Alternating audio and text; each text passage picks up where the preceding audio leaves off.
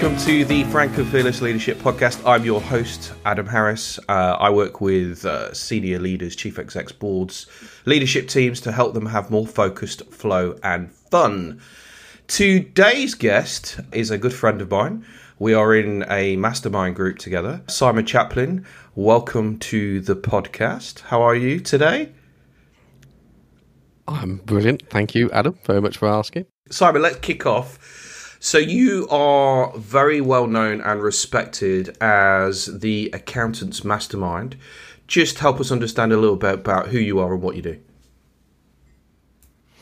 Uh, so, very briefly, um, I uh, didn't have a very, uh, what should I say, not particularly academically gifted.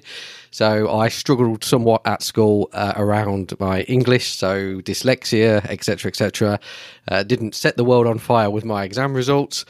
Uh, I stumbled into the world of accountancy when I left school through my mum uh, who uh, encouraged me to take that route. Uh, having uh, got a job in accountancy, I discovered that I was uh, had a bit of a knack for it. I could pass the accountancy exams, which was something I'd never experienced before.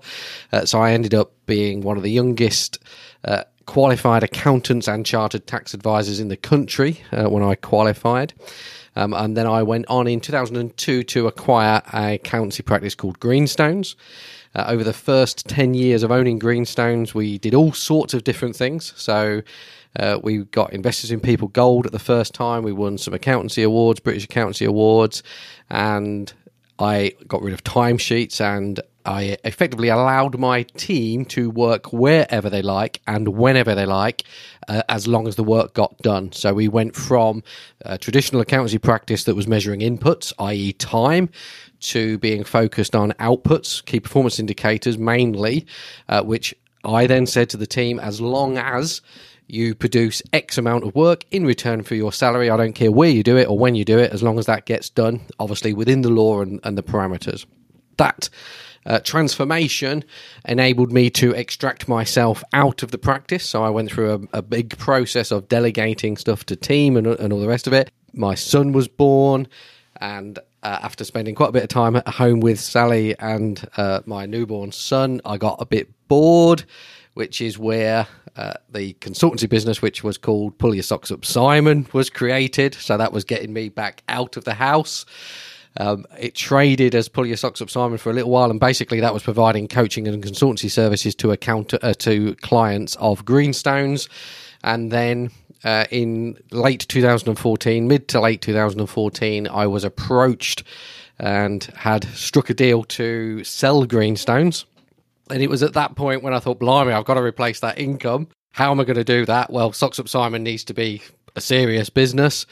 So most of the customers on Socks Up Simon were accountants. So I decided to niche and that's where the accountants mastermind uh, was born from and since then um, it's grown exponentially it's a massive uh, community organization community based uh, within the uk and we have five mastermind groups that meet uh, on a regular basis to help inspire challenge and support the accountants within those groups and their teams to be the very best they want to be so not a lot really You've so not a lot, no. No.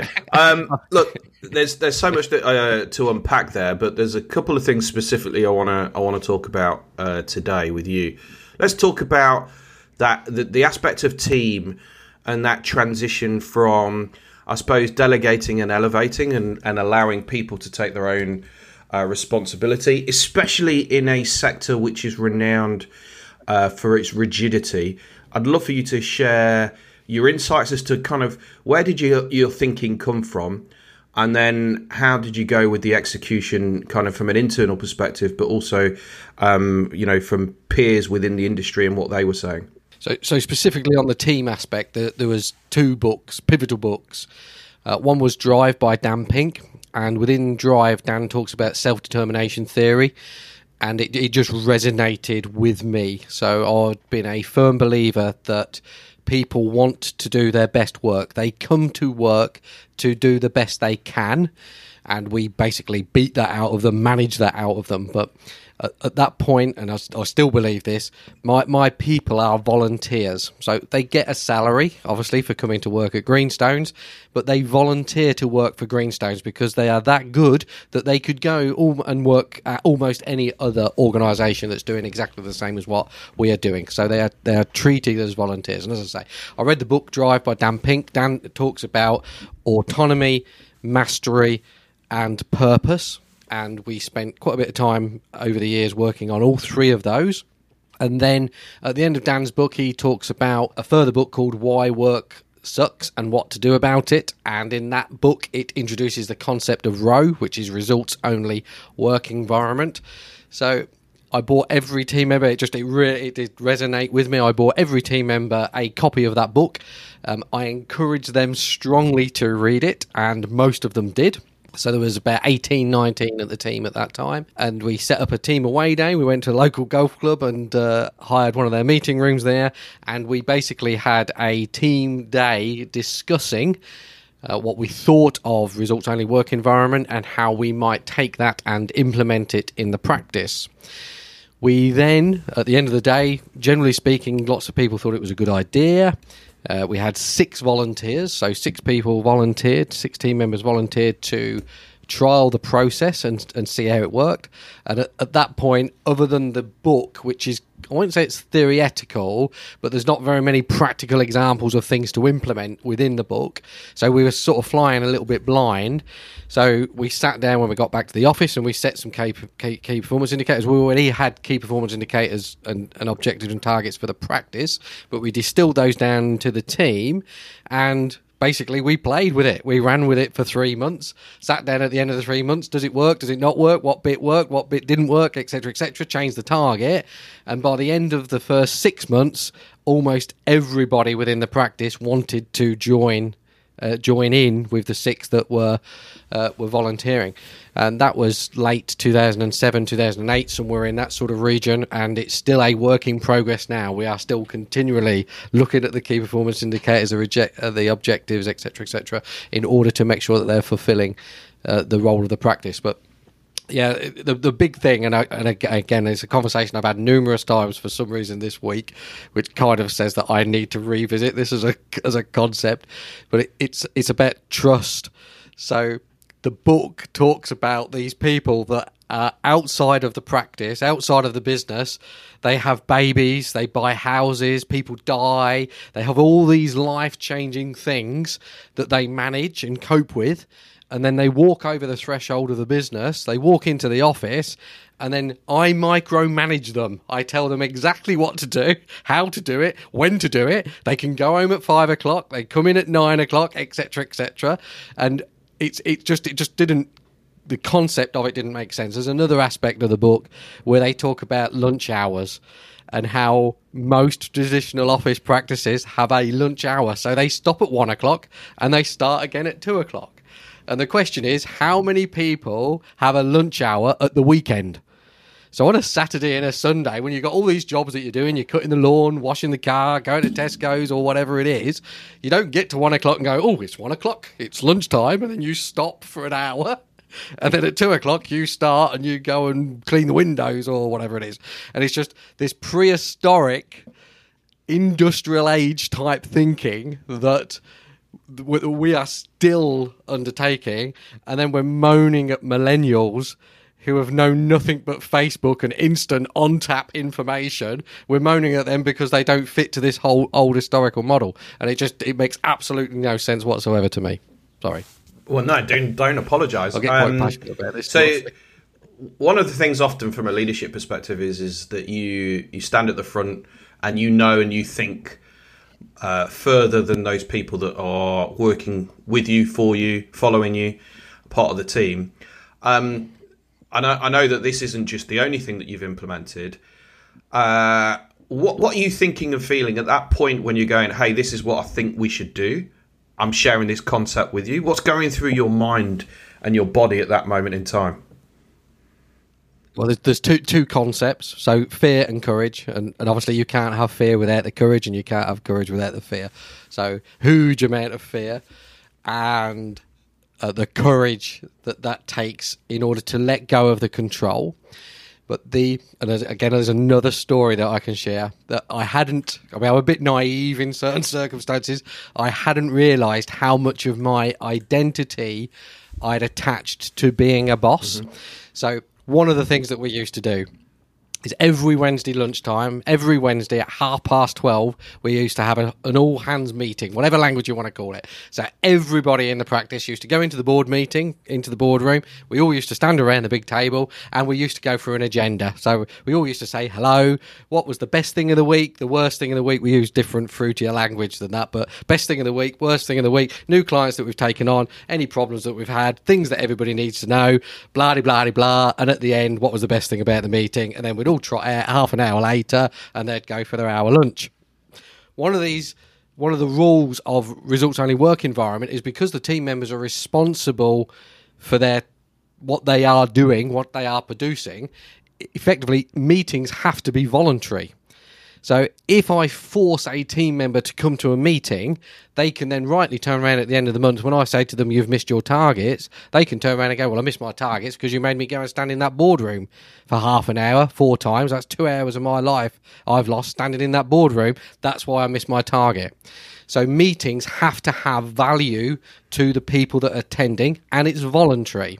Now, within the accountancy profession, there are still certain things, money laundering regulations, and certain training requirements that we have to do to meet the law.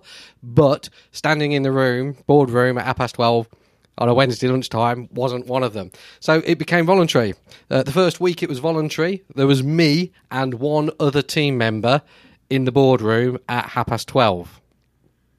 So I opened the door and said, Is anybody else coming? And basically the answer was no. Why not? Well, it's rubbish, Simon, to tell you the truth. All of the stuff that we've been talking about, we know. We live here. We work here. We know who the new clients are. We know what's the best bit of the, etc., etc. All you're doing is marching us into that room and telling us what we already know. Well, that that was a massive, massive challenge to my mm. ego. And again, now I'm conscious of it. It's like I'm the boss. I'm calling a meeting and you are going to come and listen to me. And all of a sudden, I'd lost that control, that authority. But just to put the nail in the coffin, I then went on and said, So, can you tell me what you would what we could discuss in this meeting in order for you to come to it.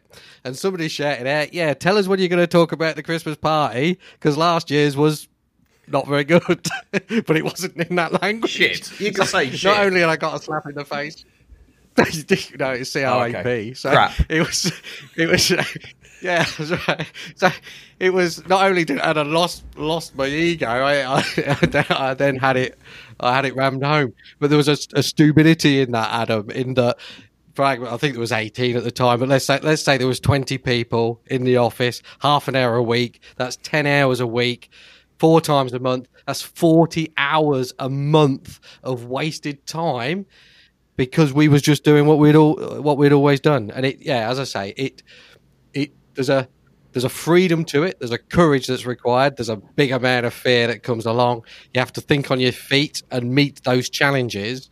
And it's not perfect, right? So certain individuals get stressed at certain times of the month because they've not managed the workload and all, and all those sort of stuff. So it, it's not the holy grail. It's not perfect, but for me, it is, and I again I use this phrase quite a lot. It's a grown-up way of mm-hmm. working rather than a parent-child uh, type relationship. Uh, so I'm I'm just intrigued. What did you do for the Christmas party that following year? Uh, they organised oh, okay. it, but I can't, I can't, I can't remember. So the budget was dissolved, delegated, whatever language yep. you want to call it, uh, and uh, they they um, did it. Yeah. You mentioned the the aspect of boss. I, would love for you to share your thoughts on what do you believe the difference is between a boss and a leader. Uh, so, a leader, and I, I, am not going to sure I'm going to answer your question. And I had my thinking challenged on this a few years ago by somebody. Uh, a leader needs followers. So, in order to lead people, you need to have people that want to follow you somewhere.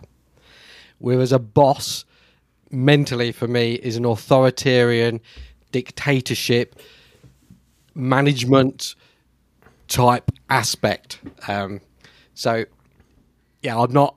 I don't. I don't truly believe in either of those concepts from a Simon perspective at work. Yeah. So for me, it's more about a colleague, a collaborative process, and ultimately I have to make a decision. I am the decision maker. So if I make a decision and it's wrong, it's Simon that pays for it. So that's my responsibility and I'm accountable for it. But arriving at that decision is a collaborative conversation. Not always. If there's a crisis going on and there's a fire needs putting out, sometimes I need to be bossy and be uh, and be the boss. But it's it's more about working together. And I have this image and again, this was something that somebody shared with me many years ago. When I'm with a team member or a team, I imagine myself playing doubles tennis. So we're both on the same side of the net, working together to defeat the opponent, whoever that is, the competitors, the technology, or whatever. Whereas most business owners, when you talk to them, they go into meetings with team members and they're playing singles mm-hmm. tennis and that you, you, you're having the conversation. So if I say this, or what about if I say this, and what about if I use this coaching technique, I can bat that ball back over there to them, and then the team member they're going to answer, and it's going to come back, and then if they say that, then I'm going to bat that back, and it becomes a competition between two people rather than two people being on the same side of the net, walking along the same journey, helping each other, because that's what it is. We are both we both want the business to be successful, the practice to be successful, so we're walking hand in hand in order to achieve what it is that we want to achieve, both ways. So their career development, their mastery, and my mastery as well, because I'm always learning. So it's always this again, help me to understand where I'm going wrong. Because if I understand, then I can work on that, rather than me being naive and think that the twelve thirty meeting on a Wednesday is a good idea. So uh, if you were a tennis player, uh, you're like a, a famous tennis player. Uh, who are you most like and why? Well, the fir- first name that came to mind was Tim, Hem- Tim Henman for some reason. You're but, just giving uh, me some thoughts. Massive. okay, why would you why would you say that you're Tim Henman? well, I don't know. That was the first thing that came to mind.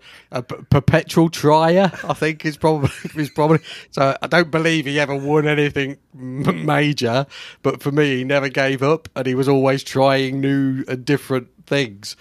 Um, but I'm not, to tell you the truth, I'm not a massive fan of tennis. Well, uh, so, there's only about six people. so two, two things I'd add to that. One, Tim Henman was renowned for being just a very, very nice guy. So I'll put you in the same line. Okay. And, and also, there's probably a similarity here in the fact that he was a very, very good commentator. Uh, and I think he became a coach as well. So maybe there's some uh, some similarities there. Simon, through this through this journey, um, I'm sure that you would have had team members that have got off the bus because you know this thought process, especially go, kind of going back over the time, uh, was quite quite different for a lot of people. How, how, did you manage people in and out of the of the process? And also, as you were kind of explaining and sharing with you, sharing with your um, your style and your methodology with customers, but also with peers, I'd love to know any feedback, positive or negative, that you got through that time. So, t- team member wise, there was a couple of examples that instantly sprung to mind. Uh, there was one uh, person that just couldn't cope with the freedom, and they were very good at delivering to budget. So when we had timesheets, they knew that they'd got 15 hours. It took 15 hours last year, so it's going to take 15 hours this year.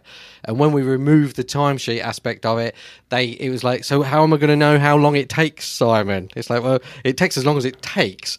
It it, it just do it as fast as you can, basically within the parameters that we get, and that mentally that was a big challenge for them they they wanted the security um, and in that scenario it's just a question of having a conversation saying okay it's not working for you um, how can i help you get what it is that you want out of your career.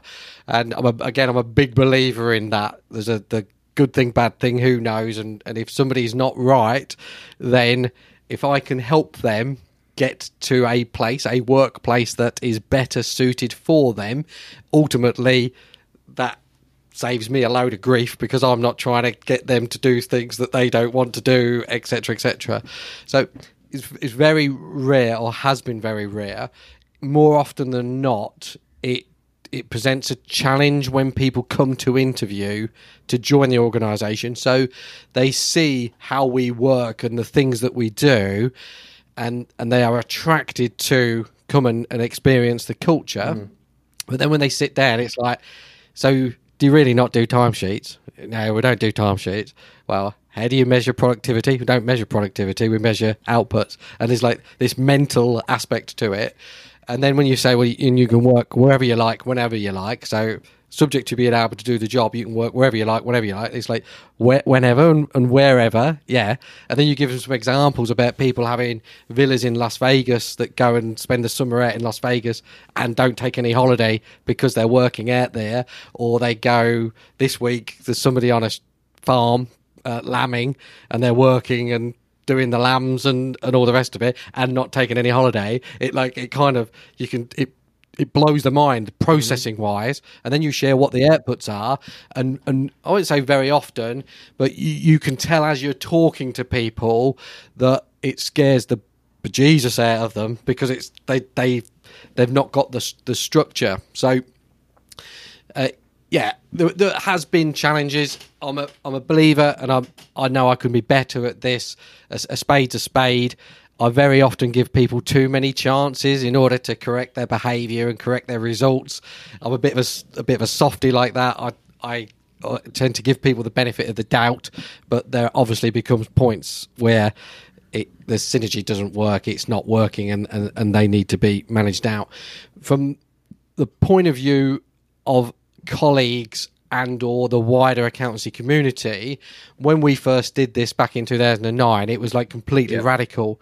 But the wonderful thing about the accountancy community is because we are learning constantly learning we're lifelong learners the majority of people especially within my community they are they're curious rather than uh, they, they ask questions to find out more and they they very often say, okay, that's not for me, but it's not a well, that's never going to work. Blah blah blah. I'm not having anything. I'm not having anything to do with it.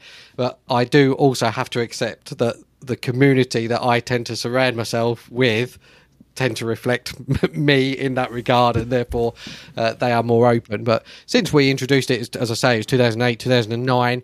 At that time, I I there were only two businesses in the country that operated like we did, us and uh, another uh, business up in Bolton. Uh, but since then, it's it's propagated, and, there are now a number of accountants that work uh, like we do. And I, I, won't say that's a community as such, but we do have conversations to uh, to support each other. Um, did it mean that you gained any customers or lost any customers because of your working methodology? We didn't gain. I'll say we didn't gain or lose customers. I'm going to correct that slightly. The when we started working like this, we told all of our customers, and there were a few customers that rang me and said, I've been trying to get hold of Mark and I can't get hold of Mark or whoever it was. Uh, since you introduced this new system, blah, blah, blah, blah. And I had to, to, to remind them that there was times when they couldn't get hold of team members before we introduced the system, and it's like, oh yeah, I suppose when you put it like that, it's not it's not changed. Um, there was a, a an an, an, attractiveness to customers and, a, and, an influx slightly, not anything dramatic, but because a team member they could see they could then see a customer on a Saturday morning for argument's sake or a Thursday night in the pub or wherever it was they became more available because they could do that on a Thursday night and have Wednesday afternoon off or they could go to the cinema on Friday because Star Wars had just come out. So there was there was more availability and more flexibility. Um, so it it's attractive to customers rather than uh, rather than putting them off. But again, that's one of the flip sides, you see. So if if if you're working when you like, where you like, your colleagues and customers don't know when you're working and when you're not working. So if you're not careful, you can feel as though you are always available. Mm-hmm. Yeah. So if I email somebody on a Sunday afternoon because I'm working and somebody receives that email, they could feel an obligation to reply to that email even though they're not working. So there's a there's a, the work life balance, work life integration, home life, especially over COVID, if you're not careful, can can get contaminated, for want of a better phrase. Uh, you mentioned the word trust. How much do you trust yourself, and how does that trust in yourself then uh, go through to how you've trusted your team? So I'm a I'm a firm believer that people don't have to earn trust.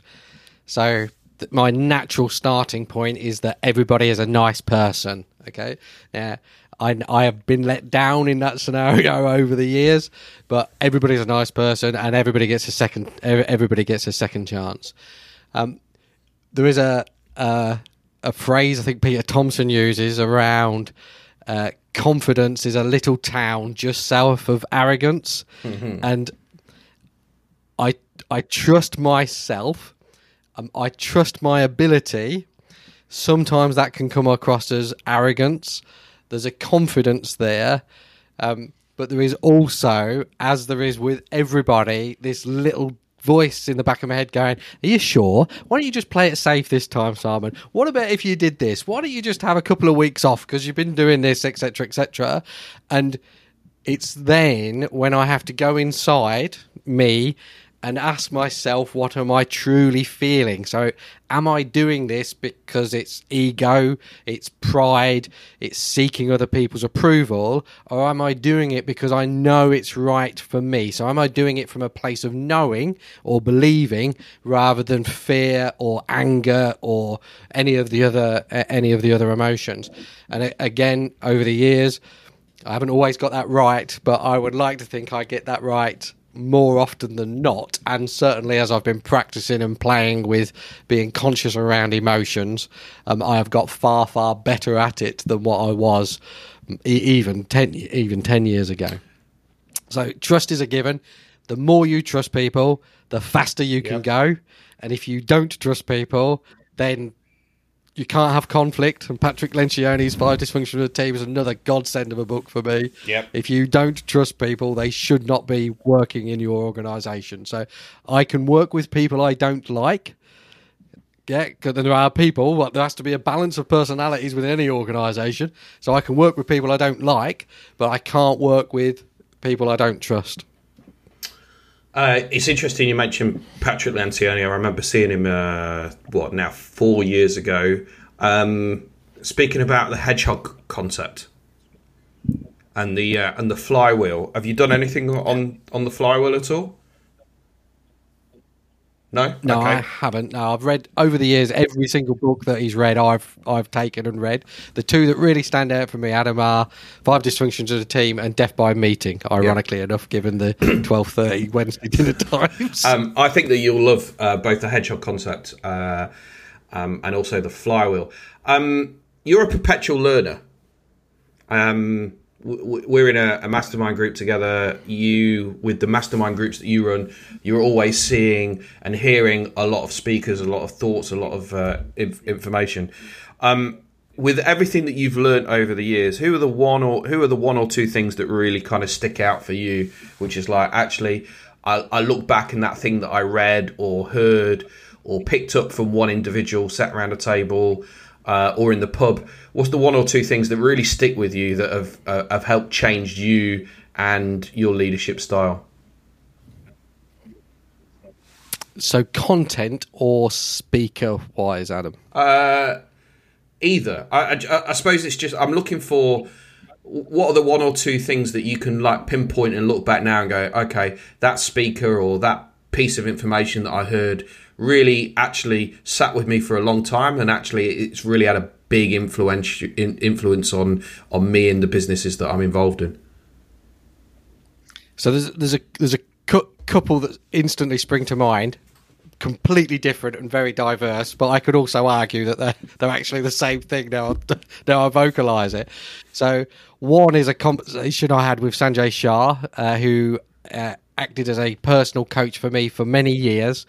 Uh, Sanjay shared the TEAR model, which is thoughts become emotions, emotions drive actions, actions create results. Those results create thoughts. And what most people do in a personal development space is they try and change the thought. So positive thinking, there is no grass and all that sort of stuff. Whereas the reality of it is, is once you've had a thought, you can't change the thought because you've already had the thought. However, the emotion that you're experiencing, you can become conscious of that and then make a conscious decision to change the emotion that you're experiencing into a more useful emotion. And then once you've decided the useful emotion in that situation, you can decide what action to take from that.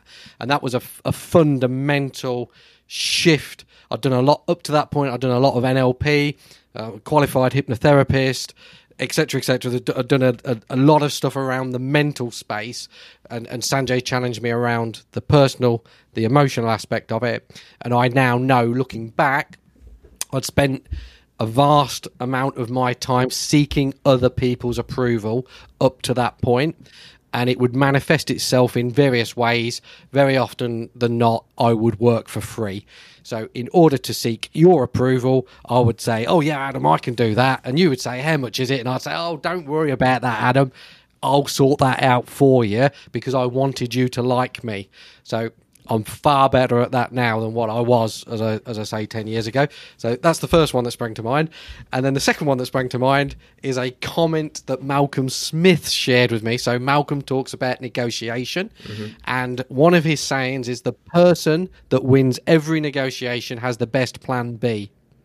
So the person that wins every negotiation has the best plan B. But nobody spends any time on plan B. They all think about if I say this, they're going to say that, and they think about the money and what's the opening offer and da da da da da da da. Some mm-hmm. people might say, well, having two people to buy is better than one. But Malcolm's contribution to that helped me think about my plan B. And Malcolm's style is also in the negotiation. As soon as you become emotionally attached to the negotiation, you've lost because you're, you're diminishing your plan B before you're, you're dealing with your plan A. So Malcolm's work and comments on his style around that uh, really press really really press some buttons and I find myself thinking about plan Bs in all sorts and it's not just buying and selling businesses, which I, I, do a bit of.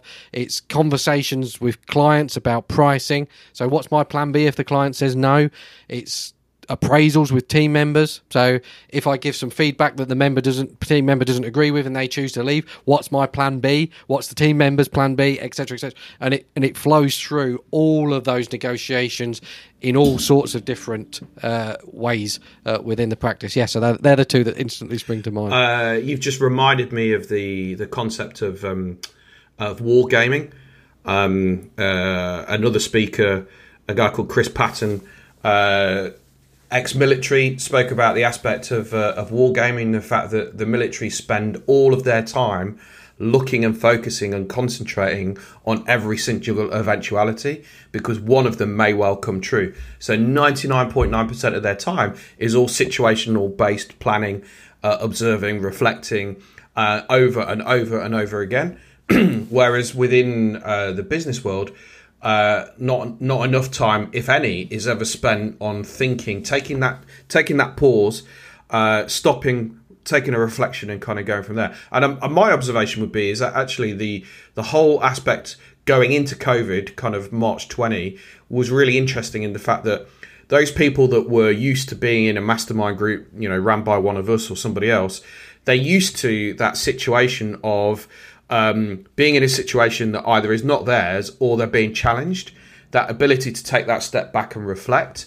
Um, they were, I noticed massively, those people that were in that situation were able to change, pivot, and move a lot faster than those were like, oh, we'll just wait, we need more information. No, actually, you've got to deal with the situation and the environment um, in, in front of you. From an accountancy perspective, uh, both from the from your clients within Greenstones, but also from um, uh, the accountants mastermind. I'd, I'd love for you to just share through that period of uncertainty. What were you seeing and observing, and how were you supporting? So it was it was mad. Um, we were we were I'm going to say lucky, but obviously best played plans and all the rest of it because the team could work wherever they like, whenever they liked uh, Boris stood up on the Monday night, I think it was, and said we, we, everybody's got to work from home. So on the Tuesday morning, everybody went in. They picked up their personal possessions because it was Armageddon and, and there was going to be zombies and all that sort of stuff. So they, they picked up their personal possessions. They'd all gone home by dinner time, uh, and none of us went back into the office other than uh, Leanne had to go in in order to open the post, but none of us went in the back of the office for, for, for months and months and months.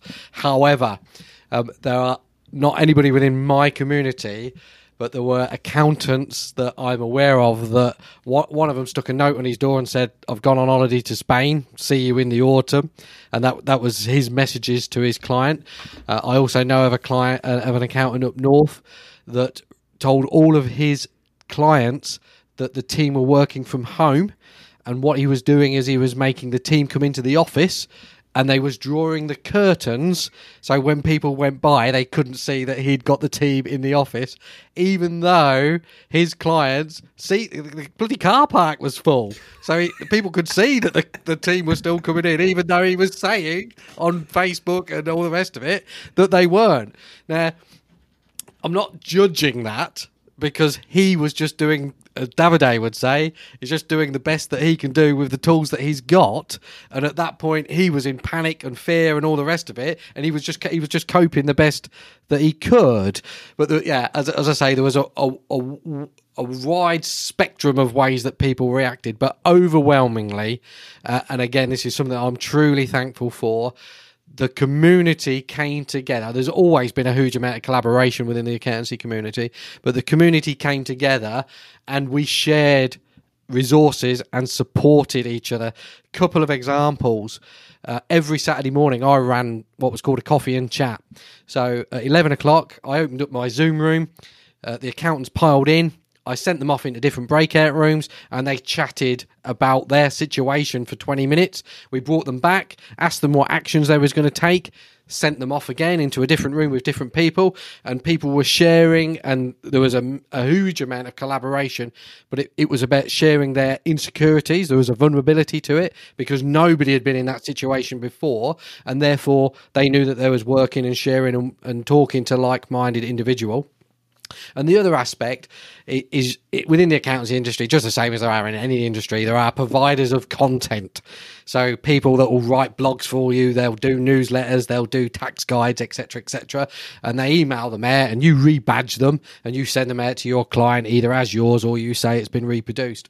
However, within COVID, we had I think it was we had effectively four budgets around furlough and all the rest of it. We had effectively four budgets in 6 mm-hmm. weeks, and the providers just couldn't keep up with it. So, what was happening within my community is somebody would write a guide, they would upload it for everybody else to use if they wanted, and then somebody else would come in and go, Right, I've just taken your guide and I've added this bit. What do you think? And somebody else go, That's fantastic. Let's add this bit. And within literally within hours of him standing up at five o'clock and announcing flexible furlough, we had a working document within the community that was days ahead of what the providers were sending out, and it was all by the time they'd sent it, it was like something else come along now, and they just they just couldn't come up with it.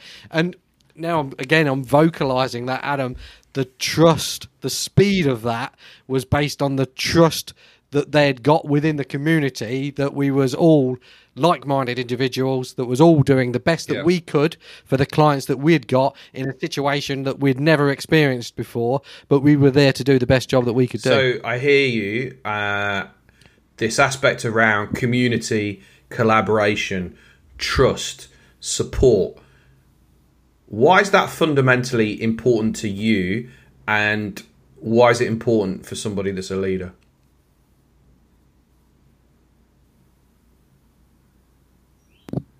Simon's thinking.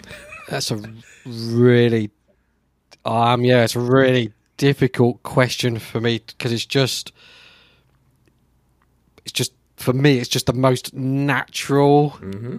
thing to be place to be. I don't, I don't know why I would want to be anything different. Um, I accept that on occasions I have trusted people, and other people would say that I've been taken advantage of. Um, I think some people would potentially say that I've given too much away, and people take that, and I've had people use the strap line and various things like that. But there's this and I, again, it's, a, uh, it's not mine. I can't I can't credit the person because I can't remember. What we tend to do in business, we tend to do in life, is we make make rules or make rules to control the five percent of people that that don't work with us or don't we don't trust, rather than honouring the ninety five percent of people that are working in the ways that we want. So they, they're working for the are working for the greater good. So I suppose when I'm thinking about it like that out loud, the the damage that that odd one does is more than worth it for the benefit that I get out of working with the other 99.9% uh, reoccurring. And I just, I think from a, a, leader perspective or a boss perspective or colleague or whatever language you want to call it, there's a, there's a greater energy in that environment. There's a, a, a belief, a confidence, a momentum that you get that you can carry, and you, and you, don't take everybody with you, but you you can take people with you that you don't get if you sat there of a Sunday night thinking about how you're going to get one over Steve because Steve didn't make you a cup of coffee last week or whatever it was that you've got that you've got your knickers in a twist about. So um, yeah, it um, or somebody was three minutes late because the toothbrush didn't work or what or whatever. It's just not worth the grief. Um, yeah, I don't know whether that answers no, no, question, no. Uh, but, well, um, I think the reason why I, I, would observe the reason why you struggle to answer is for me, it's just part of your DNA. It's just part of who you are. Um, you, you are a collaborator consistently but what what I love about you is, is that you have this you're just always in listen and learn mode. So you're just you're always open and receptive to to receive anything, and actually sometimes it's those those nuances that actually are the are kind of the the sidetrack, uh, and you hear something from somebody, and there's there's a for me there's a humbleness about you, where you don't pretend to be anything that you're not, uh, and you just you just uh, you're a little bit like Tim Henman. You're just a really nice guy. um, I, I would love just, for just you. reminded me of one more thing, Adam. So, Go on. so, so this week, and I because this this is a, this is another one that smacked me in the face. So there's a brilliant book called Brave New Work by Aaron Dignan, and he talks about business owners wanting to build stuff. Yeah. And as humans, when we find a problem, especially as business owners, we try and fix that problem. And normally, 99% of the time that involves adding something into the system. Yeah. So something's gone wrong. What we need to do is improve the system. We'll add a stage or we'll change the letter or something in order to make that system work. Yeah. Whereas Adam in his, uh, sorry, Aaron in his book says it's equally as powerful to take stuff away. It's like, wow, when was the last time I took something out of a system? out of a system, and it's that provocation, mm. for want of a better phrase, provokes me into thinking about okay, so how I've been thinking like this for the last 30 some odd years, 20 years running the business. I've been adding stuff, adding stuff, adding stuff. How can I now use that content in order to make my life easier by taking stuff away? And ultimately, if you think about that concept, that involves more trust because you're taking away part of the process in order to enable your team to do their best work. Awesome. Two last questions. Uh, what does Frank and Fearless mean to you? Uh, Frank and Fearless for me, when I first heard the phrase, I thought it was quite an aggressive statement. Um, having thought about it and sat on it, what frank and fearless means to me is getting out of my own way for the benefit of the person that I am working with or talking to. So if I am working with that person from my business, from my position, with my own preconceptions, misconceptions of what it is that they need, then I will be manipulating them or influencing them in order to get the answer that I think I should get in order for me to be the hero. So frank and fearless is me being frank and fearless and getting out of my own way in order to ask the best questions that I can in order to elicit the best answer from whoever it is in order for them to get the best outcome and result for them in their current situation or place. Love it. Love it. Thank you. Um, final thing. Uh, it's not really a question. I'd love for you to share the story because you and I are, are family friends and uh, our families have got together a few times. I'd love for you to share the story about um, when my eldest uh, challenged you. Do you remember that? Uh, yes, I do. Yeah. So, uh, as you probably could tell when you've listened to this, I have a, a reasonably broad accent. So, uh, I, I, come from a, a, little village called Leverington on the Cambridgeshire, Norfolkshire, uh, Norfolk, Cambridgeshire, Lincolnshire thing. And when I get excited and passionate, uh, that uh, accent uh, becomes accentuated, and I lose my Queen's uh, Queen's English. Anyway, cut long story short, uh, one day I was out with Adam and his family, and we'd been talking about where we was going on the map and, and, and various other things. And, and Adam's daughter, we sat having a picnic, looking at the map, and Adam's daughter turned to Adam and said to Adam, "Daddy, why does Simon say ear when he means here. for me, here, which is why I say that we're going over here, yeah, rather than here. Uh, for me, that was a, a, really interesting lesson around communication. I use it in my presentations now uh, a really interesting lesson in how I am saying something, how I am communicating, and communication is the, the, is only as good as the response it elicits. And quite clearly, I wasn't communicating clearly enough uh, for Adam's daughter to understand where it was that we were oh, going. Out, out of the mouths of babes, I, I, tell you what, it's so funny. Like we can learn so much from uh, from kids. Uh, just the aspect of their kind of naivety and just kind of innocence in the just uh, you know, I, have definitely learned so much from my kids over the years. Um, Amelie's now 13.